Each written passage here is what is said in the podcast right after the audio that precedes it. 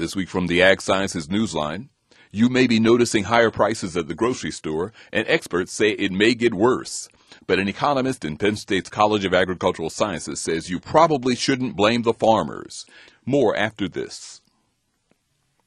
Wholesale food prices rose last month by the most in 36 years, and experts can't say how much higher they'll go. The effects appear everywhere from the supermarket to fast food restaurants. Ag economist James Dunn explains that most of our modern food dollar goes to processing, transportation, and marketing, and not to the producers. So, rising farm prices won't hit all foods equally. So, we're going to see particular items in our market basket cost more. Some of them, like milk, have a fairly large component in the retail price, and so if milk prices are higher, the consumers will notice that. Other products have a fairly small agricultural component, but sometimes the processor will use the excuse of higher farm prices to recoup some profit that slipped away because of other input costs or things. Dunn says the rising prices are due mostly to growing demand for food in developing nations and competition for grain from the biofuel markets. From Penn State, I'm Gary Abdullah.